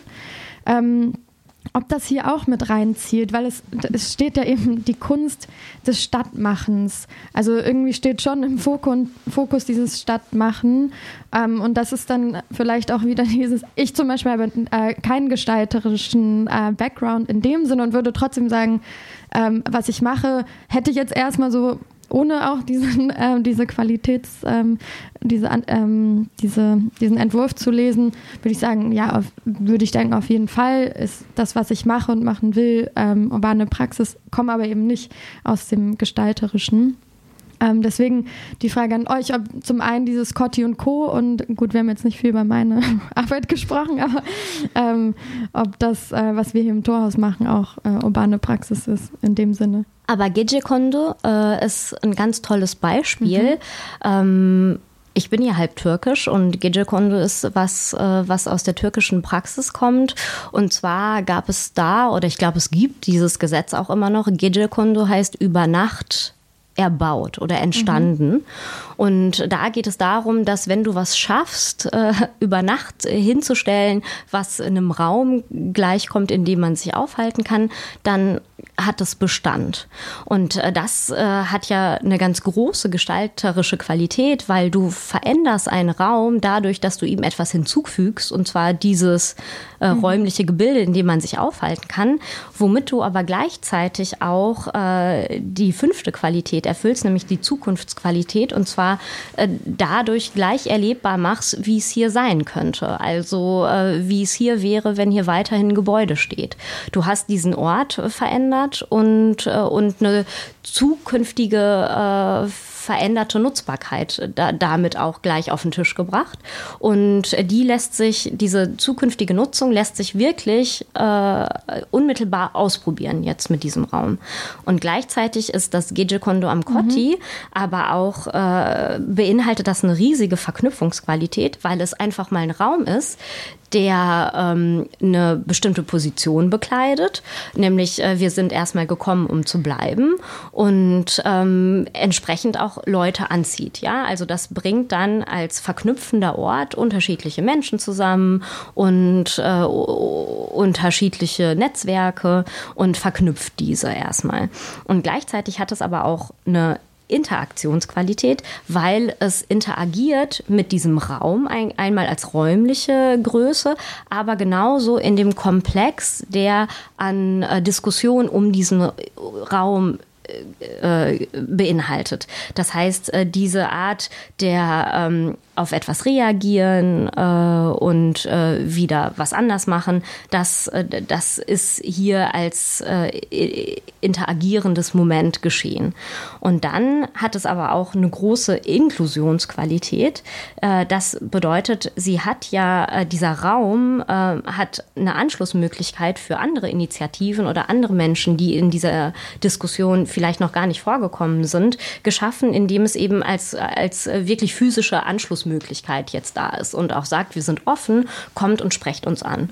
Und ähm, das wäre eigentlich genau dieses Verfahren, wofür wir diese Gestaltungsqualitäten, die äh, aus der Feder von Markus Bader, der auch Professor an der Universität der Künste ist, also vielleicht daher auch so das etwas, hierfür muss man studiert haben, äh, Duktus, ähm, entsprungen ist. Ähm, so würde man genau diese Art von Qualitätscheckliste anwenden an ein konkretes Beispiel.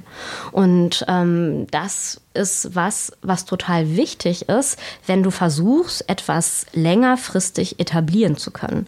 Dann ist ja einfach die Frage, ähm, wie können wir darüber zusammen sprechen, also äh, eine Praxis besprechbar, aber auch bewertbar machen. Und ähm, dafür ist sowas ein tolles Vehikel und auch was, was ähm, Verwaltungshandeln versteht, weil die immer Parameter für oder ihre Checklisten für die Bewertung von X haben.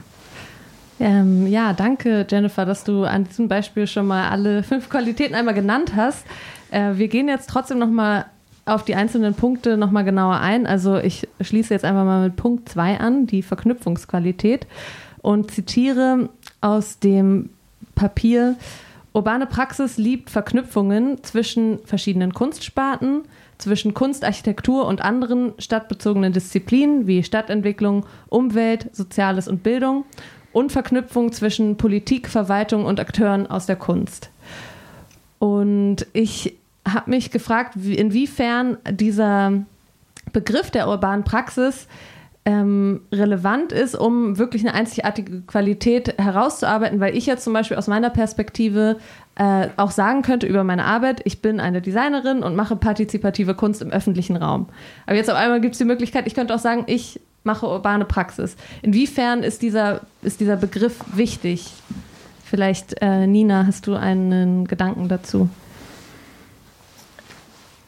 Also ich glaube, dieser Begriff ist vor allem wichtig, um eben auch ähm, ja, Netzwerke untereinander zu schaffen. Also dass man ähm, quasi sich ja, ähm, mit etwas identifizieren kann und zusammen quasi auch an etwas ähm, arbeiten kann. Und ähm, ich glaube, also ich hatte, wir, wir hatten also diese Gestaltsqualitäten finden eben in dem Projekt über urbane Praxis statt. Das heißt, das soll ein, ähm, eine Ausstellung werden im Haus der Statistik und ein Ort, an dem auch unterschiedliche Projekte ähm, präsentiert oder repräsentiert werden. Das heißt, ähm, dass wir dort auch gucken, genau an dieser zentralen Stelle, welche Verknüpfungen können wir schaffen und was für Potenziale ähm, entstehen dadurch und eben gleichzeitig auch betonen können, dass genau diese urbane Praxis sehr wichtig ist für die Städte. Ich finde, dass es ähm, diese Frage Du könntest dich als Designerin beschreiben, die äh, partizipative Kunst im öffentlichen Raum macht. Ähm, aber du könntest dich jetzt auch als urbane Praktikerin auf einmal beschreiben, ist eigentlich äh, ein, ein, guter äh, Moment, um genau darüber zu sprechen. Ähm, warum braucht es einen Ausdruck, der dich nicht als nur Designerin oder nur äh, Künstlerin im öffentlichen Raum, die sich partizipatorischer Mittel bedient, äh, beschreibt. Und äh, das ist äh, eine schöne Rückführung auf das, womit du das äh, diese halbe Stunde jetzt hier noch eröffnet hast, nämlich, ähm, dass du auch nach zweieinhalb Podcast-Sitzungen immer noch nicht so richtig sagen kannst, was urbane Praxis ist. Es ist halt sehr viel und das ist auch genau der Sinn, weil wenn wir über Städte sprechen, auch Städte sind sehr viel, sehr heterogen und lassen sich nicht immer auf eine Sache äh, irgendwie äh, begrenzen oder auch nicht die Menschen, die da wohnen. Und ähm, urbane Praxis äh, als genau dieses Umarmen von heterogenen Bedürfnissen zu begreifen, ist die Stärke. Wir wollen eben nicht reduzieren auf eine Sparte, auf ich bin Theater äh, oder darstellende Künstlerin oder ich bin äh, Musikerin, sondern es geht genau darum, dass Stadt kannst du nur im Komplexen begreifen. Und äh, wir wollen uns eben nicht immer unter eine Sparte decken müssen und uns der irgendwie unterordnen müssen, sondern es ist komplex und wir wollen nicht vereinfachen mehr, sondern wir wollen, dass klar ist und dass es auch respektiert wird, dass Städte einfach heterogen sind und du sie nicht in so einfache Schubladen packen kannst, wie es manchmal schön wäre, um es einfacher handhabbar zu machen. Genau. Im Rahmen des Projekts über urbane Praxis ähm, machen wir ja zurzeit ähm, eins zu eins Spaziergänge mit ganz vielen unterschiedlichen Personen. Und ähm, ich habe da auch ein Zitat mitgebracht, was in einem von diesen Spaziergängen ähm, gefallen ist und das auch sehr gut dazu passt. Und zwar ist da urbane Praxis ist die Schnittmenge, die bis jetzt durch jedes Raster fällt. Ja. Ich finde es toll, das nochmal so von euch zusammengefasst bekommen zu haben und denken mir auch so, ähm, diese Erklärungsnot, in die ich vielleicht auch teilweise mit meiner Arbeit komme, liegt ja auch daran, dass man es irgendwie mit den Begriffen, die wir bis jetzt haben, noch nicht so bedienen kann. Aber genau, bis, oder ich, ich so zum Beispiel, keine Ahnung, meine Großeltern oder so, da ist natürlich total schwierig, dann mit so einem Begriff wie der urbanen Praxis zu kommen, weil die sind so, hä, was machst du? Also es ist halt natürlich, trotzdem gibt es noch eine wahnsinnig große Vermittlungsaufgabe, die wir ja auch haben und die wir ja auch versuchen mit diesem Podcast gerade so ein bisschen zu bedienen.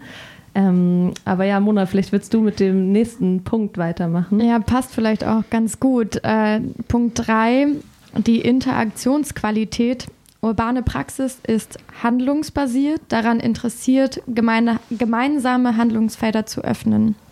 Und es geht ähm, dabei auch um einen Vertrauensaufbau. Es geht davon, äh, es geht darüber, dazu, äh, äh, apropos, studiert haben, wir haben jetzt, ach, meine Zunge verknotet sich. Ähm, ja, es geht darum, ähm, Beziehungen aufzubauen und ähm, vor allen Dingen auch diese mit der Zeit wachsen zu lassen. Das heißt, nicht nur von Projekt zu Projekt zu huschen, sondern wirklich langfristig auch ähm, langfristig angelegte Prozesse zu starten. Und äh, wie ihr vorhin auch eigentlich schon ganz schön am Haus der Statistik irgendwie beschrieben habt, die hören vielleicht auch einfach nie auf. Also so, ne, so wie die Stadt auch sich irgendwie immer weiterentwickelt, solange hier Menschen leben, ähm, hört wahrscheinlich auch die urbane Praxis nicht auf. Ähm, und vielleicht an diesen, diesem Punkt nochmal, da ich ja mich schon äh, geoutet habe, ich komme nicht aus einem äh, gestalterischen Bereich ähm, und frage mich dann manchmal auch, wenn ich mich jetzt so mit Menschen unterhalte über den Podcast und so, die auch nicht aus, ich sag's mal in Anführungszeichen, der Kunst kommen, ähm, sondern so, okay, die Kunst kann in ganz viele Richtungen wirken durch die urbane Praxis. Ähm, alles, was im Stadtraum irgendwie passiert, Bildung, Forschung, ähm, also so, da, da, kann irgendwie plötzlich ganz, ganz viel Neues passieren und, ähm, und hat einen Titel dafür. Wie ist das denn andersrum? Also es kam tatsächlich auch ganz konkret dieses Beispiel eines Jugendclubs auf. Kann ein Jugendclub auch urbane Praxis machen? Wenn sie sich zum Beispiel Mitteln der Kunst bedient und auf den Stadtraum, sei es um den öffentlichen Raum rund um ihren Jugendclub reagiert, oder muss man da doch irgendwie einen Kunstverein mitbringen? Jennifer, Frage an dich vielleicht. Und wenn du nicht willst, gibt es an Nina weiter. Also, ja, natürlich. Also, äh, das ist immer die Antwort in der urbanen Praxis, klar kannst du das auch machen. Ich meine, das hat ja schon Beuys gesagt, jeder von uns ist ein Künstler. Und ähm, ich glaube, das stimmt definitiv insofern, als dass jeder von uns äh, Sinneseindrücke produzieren kann. Und sei es, äh, indem du einen Raum besonders herrichtest und eine besondere Atmosphäre schaffst, um zum Beispiel einen Podcast aufzunehmen. ne? Das ist ja auch eine gestalterische Qualität. Äh, das heißt nicht, dass du Gestalterin sein musst, aber natürlich gestaltest du immer. Also wie du dich bewegst, äh, wie du dich kleidest, äh, wie du diesen Raum hier äh, herrichtest, das ist immer eine Form von Gestaltung und ähm, das macht auch jeder jeden Tag. Die Frage ist, brauchst du dafür immer ein Label? Das brauchst du natürlich, wenn du das finanziert bekommen willst oder wenn du eine bestimmte Wirkung damit beschreiben möchtest. Ja, also du beschreibst ja ein Feld äh, immer im Hinblick darauf, wie was wirkt. Das Feld der urbanen Praxis zugegeben etwas schwierig äh, in manchen Hinsichten. Und gleichzeitig ist ja aber das, was extrem wichtig ist für Leute, ähm, damit es anschlussfähig ist für Leute, die eben keine Ahnung von Gestalten haben und auch überhaupt äh, vielleicht kein Interesse daran haben, auf dieser hohen, äh, transferlastigen Ebene irgendwie darüber zu sprechen oder sich das vorzustellen. Und ähm, ich habe immer so ein Lieblingsbeispiel dazu, wenn Leute äh, fragen, was ist denn äh, deiner Meinung nach urbane Praxis oder wie wirkt das? Dann äh, ist es so, dass also auch Architekten sind nicht immer, also sind ja auch nicht ohne Grund oft einer Ingenieursfachrichtung äh, zugeordnet an der Hochschule, nicht immer an der Kunsthochschule angesiedelt. Ja, das ist ja auch nicht in jedem Fall so. Und es gibt so Momente, in denen äh, ist gar nichts Künstlerisches drin und trotzdem ganz viel, ganz viel urbane Praxis. Ähm, also es gibt zum Beispiel so, also genau, mein Lieblingsbeispiel ist eigentlich äh, das äh, Service aus Feinstaub. Ähm, das hat äh, eine Töpferin und eine Designerin aus Rotterdam ins Leben gerufen und die gehen durch die Stadt mit Leuten und, äh, und ernten Feinstaub. Also gucken, wo ist eigentlich so die, die, die größte Niederlassung von Feinstaub. Ja, das sind so verkrustete äh, Metallflächen meistens gerne an großen Straßen und daraus machen die hinterher äh, einen Teller oder eine Tasse. Und äh, allein die Diskussion darüber, ob du aus einer Tasse, die aus Feinstaub besteht, trinken möchtest, ist total genial. Und und dass, dass äh, diese Arten von Erlebbarkeit von städtischen Räumen, das können viele herstellen und das stellen auch viele her. Es wird nur nicht immer direkt betitelt oder groß an die Glocke gehangen. Mhm. Kommen wir zum vierten Punkt, der Inklusionsqualität. Ähm, in, urbane Praxis agiert inklusiv Sie schafft systematisch Anschlussmöglichkeiten, Handlungsweisen und Wahrnehmungen und ähm, ist eine Praxis mit Offenheit. Ähm, und sie schafft Zugänge auch für Personen mit besonderen Bedarfen. Da frage ich mich, äh, wie weit das bisher, also wie weit das auch schon immer mitgedacht wird und wie, inwiefern wir das auch ganz praktisch gestalten können. Also so gerade so ein, zu sagen, äh, wir möchten eine inklusive Praxis machen und ähm, ähm, das aber auch in die Tat umzusetzen, das sind ja, also da, da da müssen wir dem dann Taten folgen lassen. Und ich weiß nicht, vielleicht könnt ihr ähm, aus eurer Erfahrung mal ähm, beschreiben, was diese Inklusionsqualität einer ähm, urbanen Praxis ausmacht. Und ja, vielleicht frage ich dann nochmal nach, ob mir noch irgendwas eingefallen ist. Ja, also das Essentielle bei der Inklusionsqualität ist Zeit. Äh, wenn du ähm, diese Art von Offenheit auch wirklich äh, praktizieren möchtest, dann gehört ganz viel dazu, dass du täglich an einem bestimmten Ort bist und immer ansprechbar bist. Das ist das, was ja auch das Haus der Statistik mit der Werkstatt versucht oder nicht nur versucht, auch äh, produktiv hinbekommt, dass immer jemand da ist, die Tür immer offen ist und dass wirklich jeder kommen kann. Und ich kenne das aus vielen äh, Projekten ähm, von Spielen im öffentlichen Raum, äh, wo man sich manchmal auch fühlt wie so ein soziales Auffangbecken, weil man eben äh, wirklich niemanden wegschickt, sondern mit allen ins Gespräch kommt und alles immer wieder erklärt und äh, wirklich ähm, sich auch für die Nutzerin interessiert, weil das ist nun mal, das ist dein Kapital.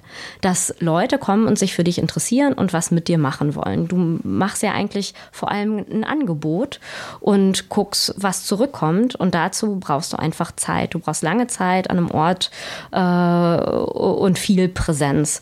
Und ähm, dann ist es oft so, dass wenn Menschen wirklich das Gefühl haben, da hat jemand ein offenes Ohr, äh, dann skaliert sich das ganz einfach nach oben, weil sowas trä trägt man sofort weiter, gerade wenn man in einer kleineren Stadt arbeitet, wo sowas vielleicht nicht so oft vorkommt ähm, oder wo man nicht in so einem großen kulturellen Kontext wie Berlin arbeitet, auch wenn es mitten am Alexanderplatz ist.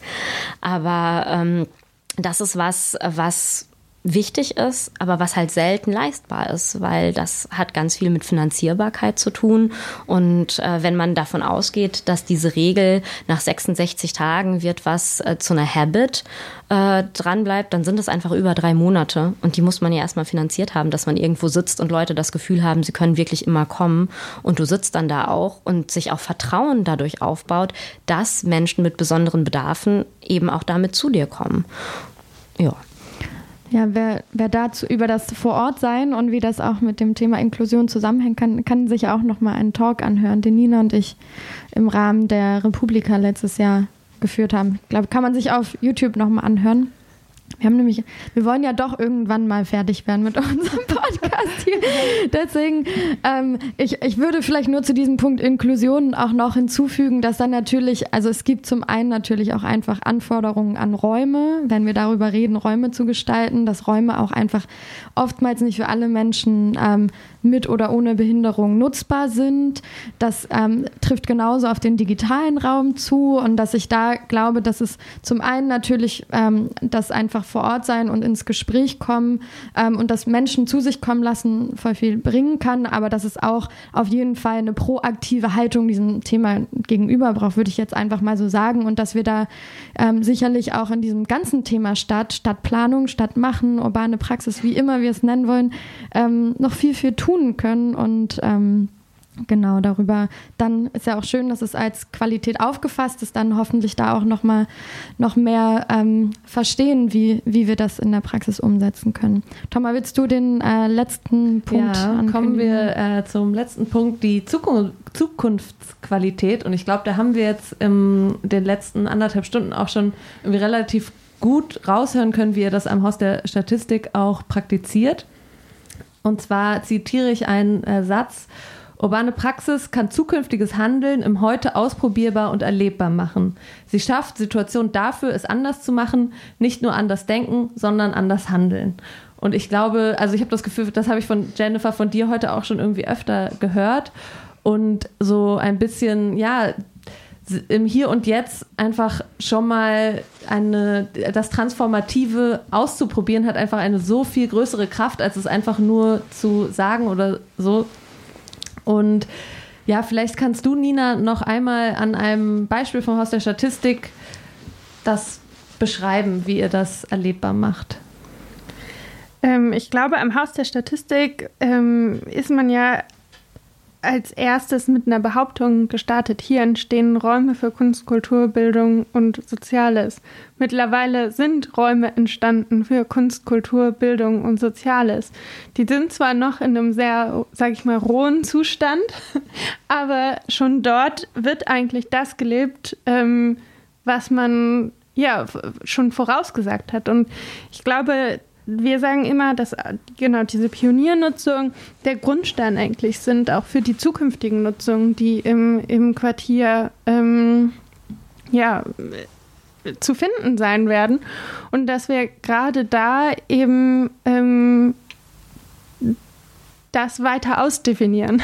Und ähm, ich glaube, äh, ja, dass ich, wir hatten da, da ja ähm, auch schon vorher drüber geredet, dass da vor allem eben diese, diese Erfindung von Möglichkeitsräumen eine ganz große Rolle spielt und dass ähm, man gemeinsam dann gucken kann, wie fühlt sich das an, wie fühlt es sich gut an hier wirklich oder ähm, brauchen wir mehr Schatten zum Beispiel? Oder ähm, wie, wie ist das ähm, mit dem, mit, mit der Lautstärke oder ähm, wie, was, was brauchen wir eigentlich noch mehr als Gemeinschaft? Und ich glaube, genau das alles wird ja ausprobiert und ähm, immer weiter ausdefiniert. Du hast das kleinste, aber wichtigste Wort im Satz Übe. überlesen. Oh. Übesituation schafft nämlich äh, die urbane Praxis. Und ich glaube, das ist die Essenz. Ach so, Übesituation. Genau. Ich glaube, ich habe also, das tatsächlich nicht, ich habe es einfach nicht als Druckfehler. Na, ja, ich, nee, ich, wahrscheinlich habe ich es dann am Ende mal so, was, hä, was ist das? Ja, genau, diese gecheckt, ja. Situation, in denen man wirklich übt und das auch äh, äh, als Ziel formuliert und äh, eben dadurch Raum gibt den ganzen ungeplanten Effekten und nicht etwas fertig plant und sagt, jetzt ist es fertig geplant, jetzt bauen wir das, sondern wir üben das jetzt und da kann auch alles, was wir noch nicht mitbedacht haben, reinkommen und das verändert dann natürlich mhm. auch das, wie wir es dann erstmal bauen. Ja, und das ist ja, da ist ja die Pioniernutzung wirklich ein perfektes Beispiel, um diese ja. Qualität zu illustrieren. Ähm, genau, ich würde sagen, wir haben die fünf Qualitäten durchgearbeitet. Eine Mini-Frage hatte ich noch, aber vielleicht hat sich die mittlerweile ehrlich gesagt auch schon erübrigt. Das war so ein bisschen dieses müssen, muss auf einem Projekt, muss, muss auf einem Projekt immer alle fünf Qualitäten zutreffen oder kann es auch sein, aber irgendwie habe ich das Gefühl, die, diese Qualitäten wirklich, sind wirklich auch so miteinander verschränkt, dass, ja, dass sie schon auch auf alle, wahrscheinlich dann auch, auch auf Projekte der urbanen Praxis alle auch anwendbar sind. Also habe ich jetzt meine eigene Frage beantwortet, aber. du hast sie erst nicht gestellt, dann doch gestellt, ja. dann selbst beantwortet. Okay. Ähm, ja, normalerweise fragen wir unsere Gästinnen dann immer noch, ähm, was sollte auf einem Wikipedia-Eintrag der urbanen Praxis stehen. Aber nachdem wir hier schon unser eigenes kleines Forschungsprojekt, wie so eine kleine Lesegruppe, nämlich doch wie in der Uni, so, so wir haben da mal einen Text, den lesen wir jetzt zusammen. ähm, ich würde sagen, den Wikipedia-Eintrag äh, sparen wir uns an dieser Stelle geschenkt. Äh, da habt ihr schon viel Vorarbeit geleistet und tut das weiter mit dem Projekt über urbane Praxis. Wir sind auf jeden Fall gespannt, ähm, was da auch in dieser Ausstellung zusammenkommt. Und ich finde, Thomas, dass wir jetzt hier Bergfest, dritte Sendung, drei kommen noch, ja. doch echt ein ganz schönes Stück nach vorne gekommen sind ähm, bei der Frage, was urbane Praxis eigentlich ist. Auf jeden Fall. Ja. Danke dafür auch an euch. Ja, und alle, die hier äh, mitgewirkt haben. Und ich, äh, also ich denke, es ist ein ähm, super guter Ausgangspunkt, um zu diskutieren. Ähm, zu dem letzten Punkt, ähm, in, also zu dem Punkt 4, Inklusionsqualität, würde ich empfehlen, diesen Text nochmal in einfachere Sprache zu übersetzen, wenn er dann irgendwann steht. Ähm, für, ich glaube, freuen sich viele Menschen, ob studiert oder nicht. Ähm, ja, vielleicht sage ich an diesem Punkt nochmal, wer unsere äh, nächsten Podcast-Gästinnen sind, mit denen wir ja dann auch hier wieder anknüpfen können. Äh, nächstes Mal treffen wir uns mit ähm, den Stationen urbaner Kulturen, dann äh, mit dem Floating Initial Campus, quasi einem, ähm, einer direkten Nachbarin hier bei uns und dann noch mit Berlin Mondiale, die an verschiedenen Stellen in der Stadt urbane Praxis ausprobiert und dann werden wir mal diese fünf Qualitäten doch gleich ähm, versuchen anzuwenden. ähm, ja, ich äh, bedanke mich an dieser Stelle ganz, ganz herzlich bei euch beiden für ein ähm, ein tolles 90-minütiges intimes äh, Gespräch, auch ohne Spaziergang mö möglich. Ähm, dieses äh, Corona-Setup hier macht es möglich. Ähm, Genau, noch kurz zur Initiative Urbane Praxis, in dessen Rahmen dieser Podcast ja stattfindet. Ähm, der wird gefördert von der Berliner Senatsverwaltung für Kultur und Europa im Rahmen der Draußenstadt und Genau, wir freuen uns auf äh, drei weitere Folgen und ähm, ich finde, ein schöner Schlusssatz für diese Sendung ist, urbane Praxis ist nie fertig, weil sie sich immer den Herausforderungen des urbanen Zusammenlebens stellt. Genau, jetzt ähm, Tschüss an euch beide, Jennifer und Nina. Ja, vielen Dank euch allen für diesen schönen Rahmen, mit euch über urbane Praxis zu sprechen. Genau, vielen Dank auch von mir und ich hoffe, wir sprechen uns auch nochmal im Rahmen vielleicht der Ausstellung. Und sehen uns im Sommer. Auf, Auf jeden Fall. Fall. Wow. Dankeschön. Ja, danke. Und tschüss, Thomas. Tschüss.